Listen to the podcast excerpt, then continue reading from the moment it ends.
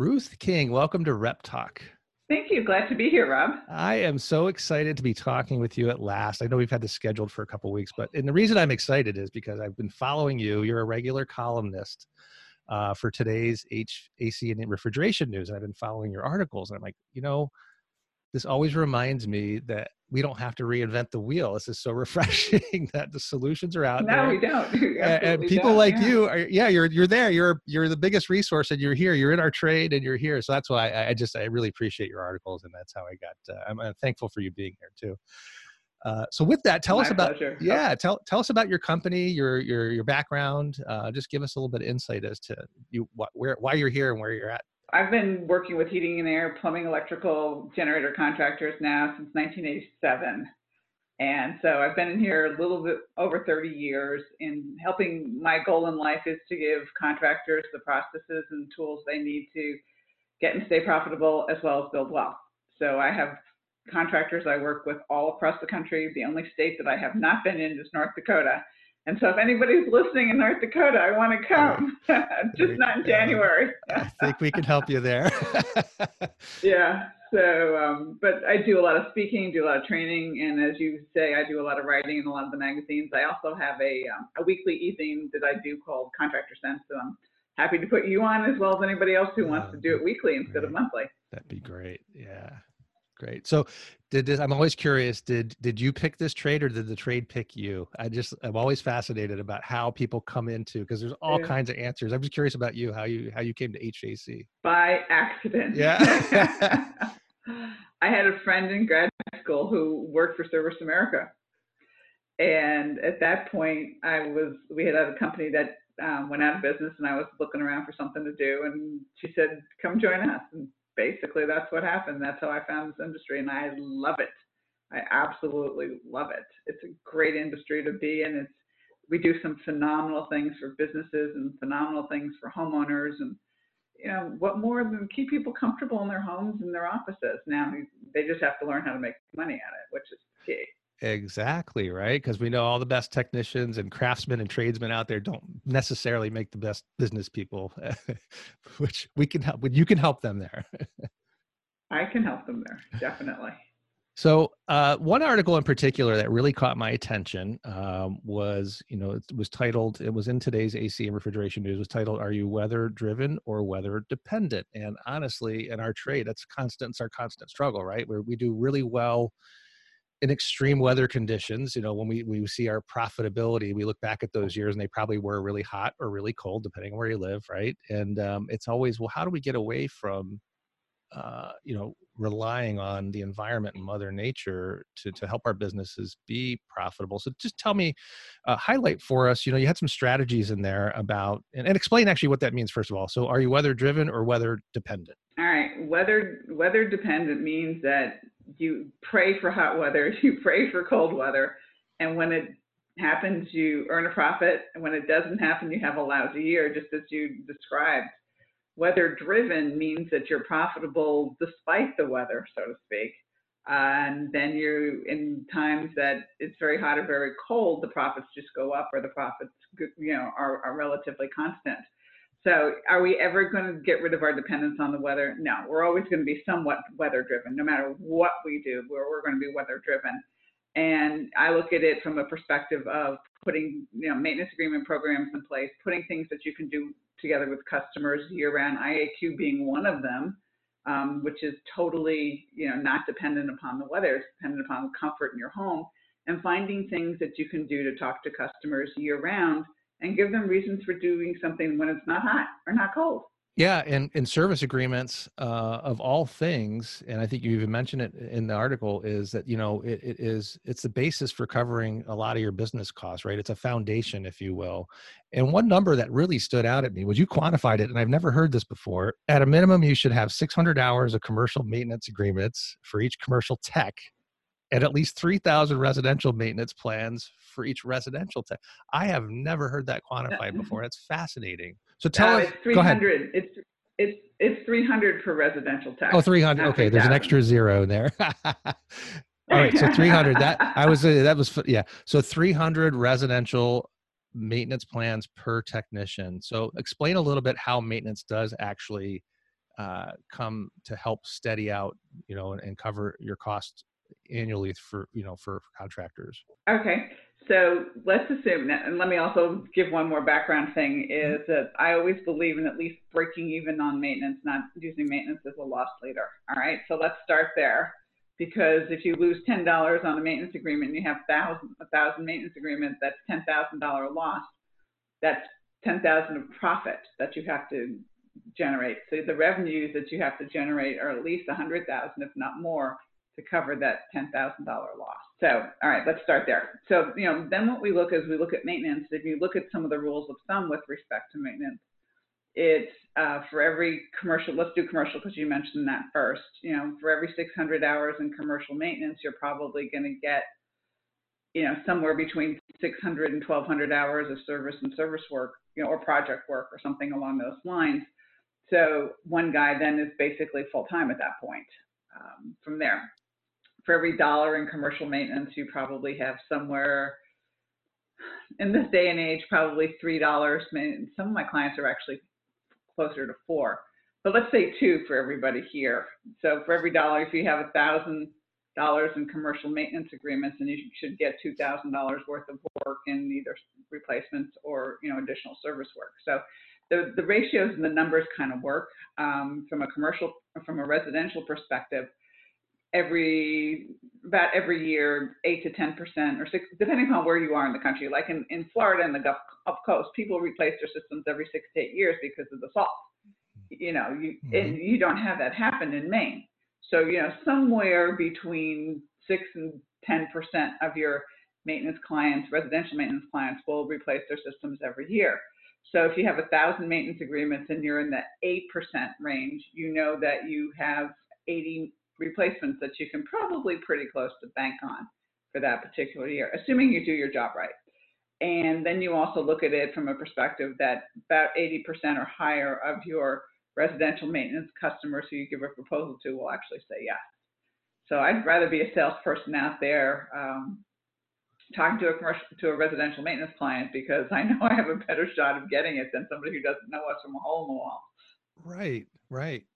And something really important too you know is it's all about customer touches right? So even if you're there twice a year spring and fall it's an extra touch with that homeowner and you're building that rapport and that long you're not a one and done kind of guy you're building that long lasting uh, customer base that will hopefully continually come back to you. So going forward it actually pays forward too from a relationship standpoint right yeah and the thing that most contractors don't do which is kind of dumb is just talk to them when they want something you know cooling check heating check talk to them. You know, it doesn't cost a whole lot. You know, send emails and you know some things that will make them more comfortable in their home or more comfortable in their business. You know, talk them talk to them at least. I like to say monthly, but most of you guys won't do it. Um, yeah. You know, but a quarterly, just put something in their hands so they remember who you are and that you really do care about them, other than when you want to go into their home or their business. Yeah, and again about the number of touches and and and building that rapport. You also mentioned too taking the income, and you said it's it's more of a, a break even strategy, or, or, or you know, uh, it's not meant to generate tons of revenue. But what the revenue that comes in from those service agreements, you actually mentioned that you create a separate. You have a strategy for that money that comes in. You want to explain that a little bit? All right. Again, we're talking residential and commercial. Commercial, yep. you just save about five percent of the revenues in the savings account. Yep in residential, I would put all of your maintenance agreement money in a savings account, and then if you need it as you do the work, take it out because if they're paying you up front, it's not your money until you actually do the work. So they have you have to save it from that perspective, if nothing else.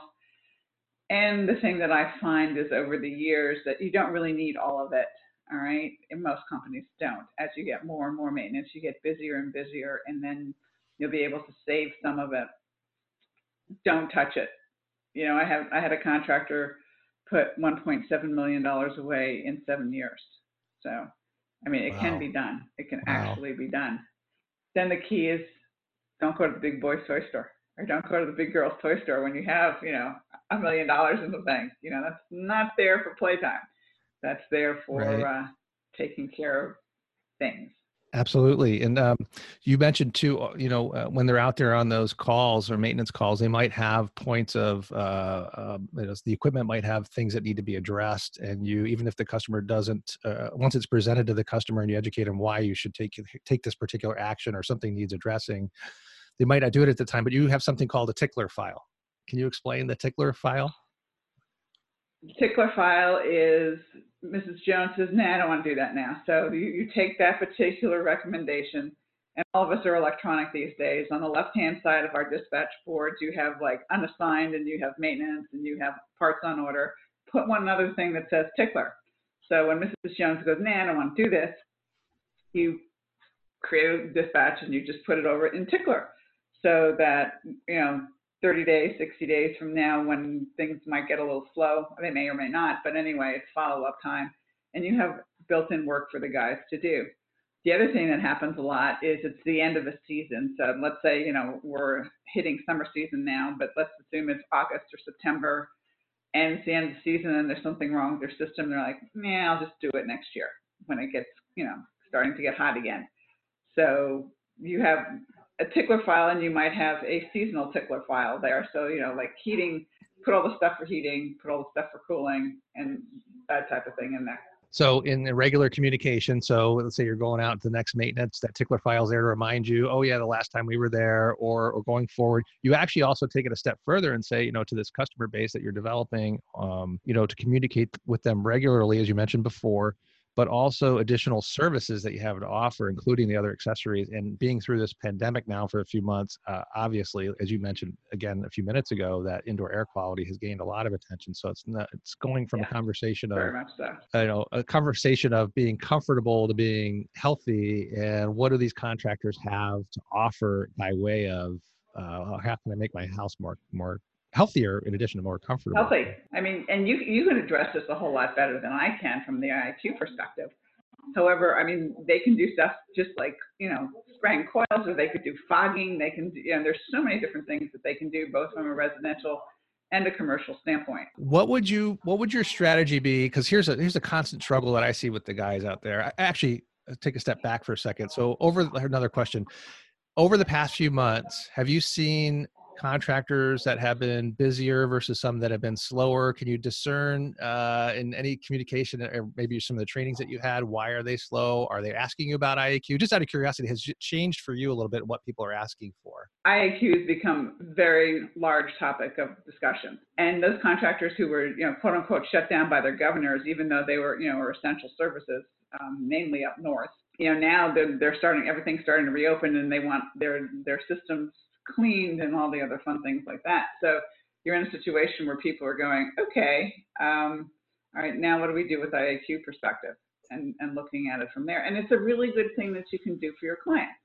If they can say yes or they can say no, but the fact is, look, you know, you may be interested in this, you may not be interested in, but we have this product and we'd be happy to talk to you more about it or, you know, apply it in your home or apply it in your business. Yeah, so it actually starts with the contractor letting it be known that they have those services to offer first of all, right? To get that out there. Hey, we do actually exactly. we can we, we can help you with your breathing air by the way. Yeah, in addition to just changing your filter, there's other things we can do. So there's this constant struggle I see with technicians and guys in the field being afraid to offer extra items or or quote extra items because they might they think it's costly and these people might not be able to afford it what strategy would you have to a contractor? Because this is going in. I mean, IAQ products are not inexpensive, right? I mean, it, you could pay a thousand mm-hmm. dollars for a HEPA air purifier or a thousand, you know, things are going to cost between, you know, let's say 800 and 1600 bucks. Just to, what strategy, how do you overcome that? And, and, you know, in your mind, how would you help a guy that's would struggle offering something because he, he thinks it's going to cost too much? Yeah, that's, I just, I just wrote a contractor cents called um, do you have a sales avoidance department? And that's exactly what you know you just talked about is the guys have in their head that they can't afford it or the customer can't afford it or it's too expensive or you know this isn't worth it or something along those lines. And so the, the first thing you do is bring it out on the table. You know, how many times have you been in a situation where you thought somebody couldn't afford something and they hand you cash? You know, I mean, there's been times where I, you walk into driveways where there's two, you know, Mercedes in the driveway and they can't they can't you know pay for anything because they're leveraged out to here.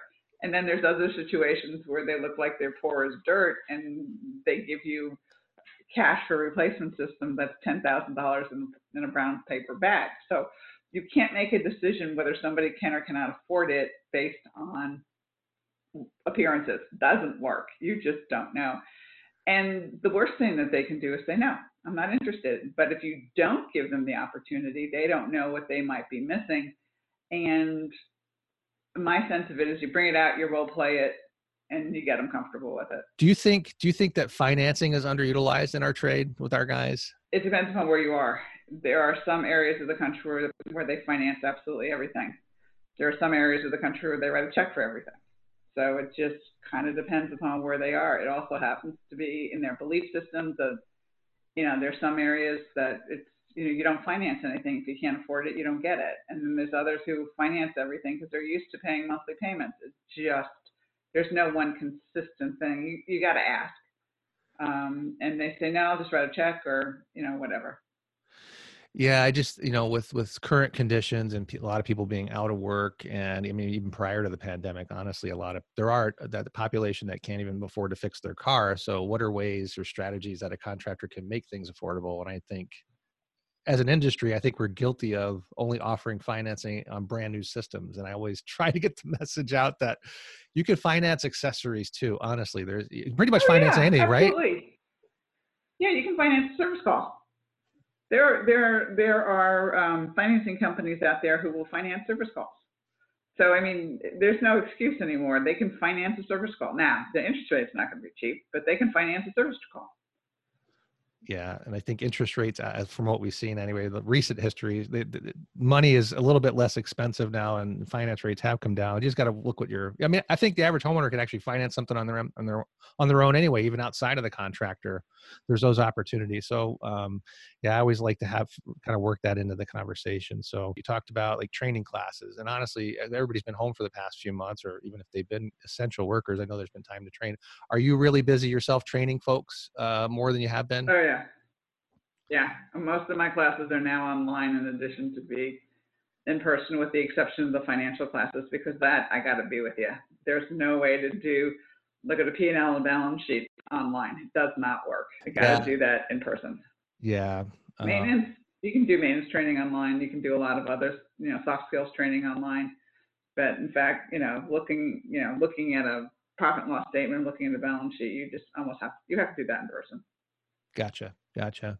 Have you ever worked with any distributors in the past? Oh yeah, well, all yeah. the time. That's good to know. I'm always curious. A lot of my distributor, cl- yeah, my distributor classes got canceled too. uh, yeah, those poor folks. I mean, fortunately, a lot of them have been able to uh, to work around this and just offer, you know, curbside pickup and that kind of thing. At least they're keeping things rolling. But uh, but yeah. I know I was, I was, curious about that. If if if if our, our distributor listeners are also uh, in need of any any uh, help or guidance that you're available for them too. Um, because we got a variety yeah. of listeners here on the line with between distributors and contractors. I think everybody, if we talk, and always talk in terms of contractors and where you know their business sense, I think it helps the whole rest of the food chain to be able to be in tune with that too. So, I mean, you're in the situation with distribution that um, it's easier. You know, if we're going to do a class like I'm going to do a class, which is building profit and wealth in September, where we we moved one that was supposed to be done in April 1st. Yeah, right. April Fool's Day. That really happened. and so we're going to do it in September. So it's two days, a day of um, on balance sheets and a day on P&Ls and pricing and stuff like that. So yeah, we do that a lot. Um, do a lot of things with respect to the financial side. Do a lot of things with respect to the the maintenance side of too. Because you know, as you started this conversation with weather driven or weather dependent, if I can get more contractors off of weather dependent everybody wins. In that light, has anything, has the pandemic changed any of the strategies at all in your mind? Or are we doing anything differently now as we would have been doing, you know, three or four months ago, in your opinion? Well, hopefully everybody recognizes the need to save cash and the need to have maintenance. I think that's been, um, if anything, that's been made very, very, very clear about having to save cash and needing maintenance agreements because those are the people who are, are you know, staying with you, funding you, and that type of thing in you know weird times. this day and age now, from a marketing standpoint, what suggestions do you have for contractors and doing anything differently now? Are you highlighting, you know, uh, what would you say to them now? What should they be doing now, even if they are slow and even if it is hot or cold wherever you are? Um, what would they be from a marketing standpoint? What should they be doing? Reactivating inactive customers. I mean, every one of them, every one of them, I would put money on, and I'm not a betting person, but I would put money on it. Has you know, they may have 10,000 customers in their customer base on their computer, but maybe 2,000 of them have done business with them in the past 18 months. Okay. What happened to the other eight? I mean, they're still around. So go talk to them. You know, take the ones you haven't dealt with, you know, haven't heard from in 18 months, let's say to three years or four years, and give them a reason to come back you know, I did this with one of my clients a couple of years ago before the pandemic actually started. And they were commercial. We sent a uh, hundred postcards, a hundred postcards, okay? Not, you know, thousands and thousands and thousands. They got one of their commercial maintenance back and it was more than $10,000. So we spent $50, got 10,000 back. I think that's a pretty good wow. return on investment. Wow. It certainly, certainly is. So go through your list. Basically, anyone you've ever had uh, exposure to or been in their house, go through that list. Look at your list; they're already there. Uh, maybe somebody's not in the home anymore. There's a new customer waiting for for you. Um, are you yeah. a fan? Are you a fan of what kind of media are you a fan of using to uh, to promote the the portfolio of services a contractor could offer? Are you a fan of anything in particular? But postcards no, or online or okay, that's good to know. Yeah, it really does. I mean um, I like for reactivating inactive customers, you have to do it through direct mail because you have to know who they are and you, they're probably not going to see it on Facebook or they're not going to see it on Instagram or something along those lines. That type of thing has to be done through direct mail or a phone call, one of the two, um, and contact them. And uh, Facebook has been very, very good for some of if you're um, residentially oriented, if you're commercially oriented, probably LinkedIn. You know, there are some areas of the country, like I'll give you an example. This is not true anymore, I don't think. But um, many years ago, I worked with a contractor on Hilton Head Island. And back in the day, I was in my 30s back then, okay? So I can say this now. Um, there was a station called WLOW, which was called the 50 to Dead station because they played all the big band era and, and that type of thing. I'm in my 30s, okay, so I'm I'm over 50 now. But anyway, can't say that anymore. But um, the contractor I was working with was in his 30s also, and all his customer base actually listened to that radio station. It was small. It just hit, hit Hilton Head and a little bit of Beaufort, and you know it worked really really well for and it was his customers. So I made him um, sponsor the 920 stock market report every Thursday morning. And his comment to me originally is, I don't, li- I will not listen to that blankety blank station, and you can fill in whatever curse word you want. Probably the worst one you can think of is the one that he used. and I said, but your customers listen to it. I don't care whether you listen to it or not. So anyway, he did it, you know, because you know he trusted me, and so wrote the first commercials, you know, first Thursday morning, the phone rings at like 9:21, 9:22, and you continue. You can always tell when the commercials ran because the phone would start ringing, and this went on for a year. So he renewed it the following year, and he just looked at me and said, "Shut up."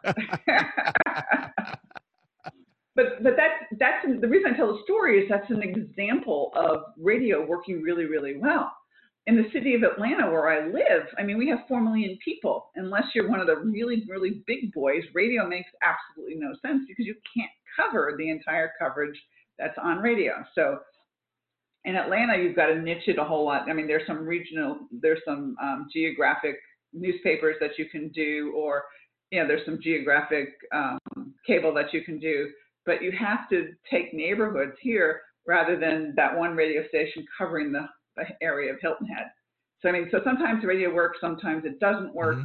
Sometimes TV works, sometimes it doesn't work.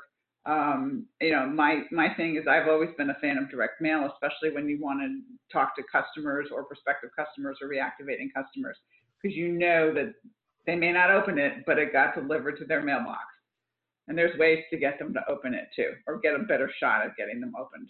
I mean, right now, um, well, they've gone up, but at the beginning of the pandemic, Facebook ads were really, really cheap because they were trying to get people to mm-hmm. start doing stuff again. But they're going back. Nice. So get those tickler files going, right? And get your Mm-hmm. postcards going. Direct mail, have a big picture of a media air cleaner or something on there that says we can help your breathing air. I'm sure that'll get attention.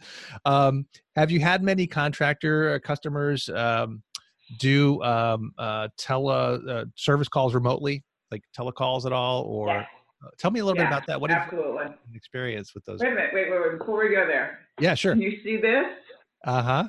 This is what you mail in to a woman of the house. Ooh, It looks like a looks like a gift card, birthday it looks card, like it whatever. came from. Uh, you will yeah. open it if you if you hand address it and put a stamp on it. So That's, that's a great idea. I love that. That that's all right. So Excellent. now let's talk about the remote the remote calls. Um, XOI technology has done a really phenomenal job, both um, from a perspective of selling things as well Mhm. as helping customers with, okay, do we really need to be here? And the customer can go out and, and that type of thing. So, you know, for some customers, they could care less. They just wanted the done. Others were more reticent about um, getting somebody in their home unless they absolutely needed it. And the technologies like the XOI, you know, and you can even do some, you know, um, what do you call the thing?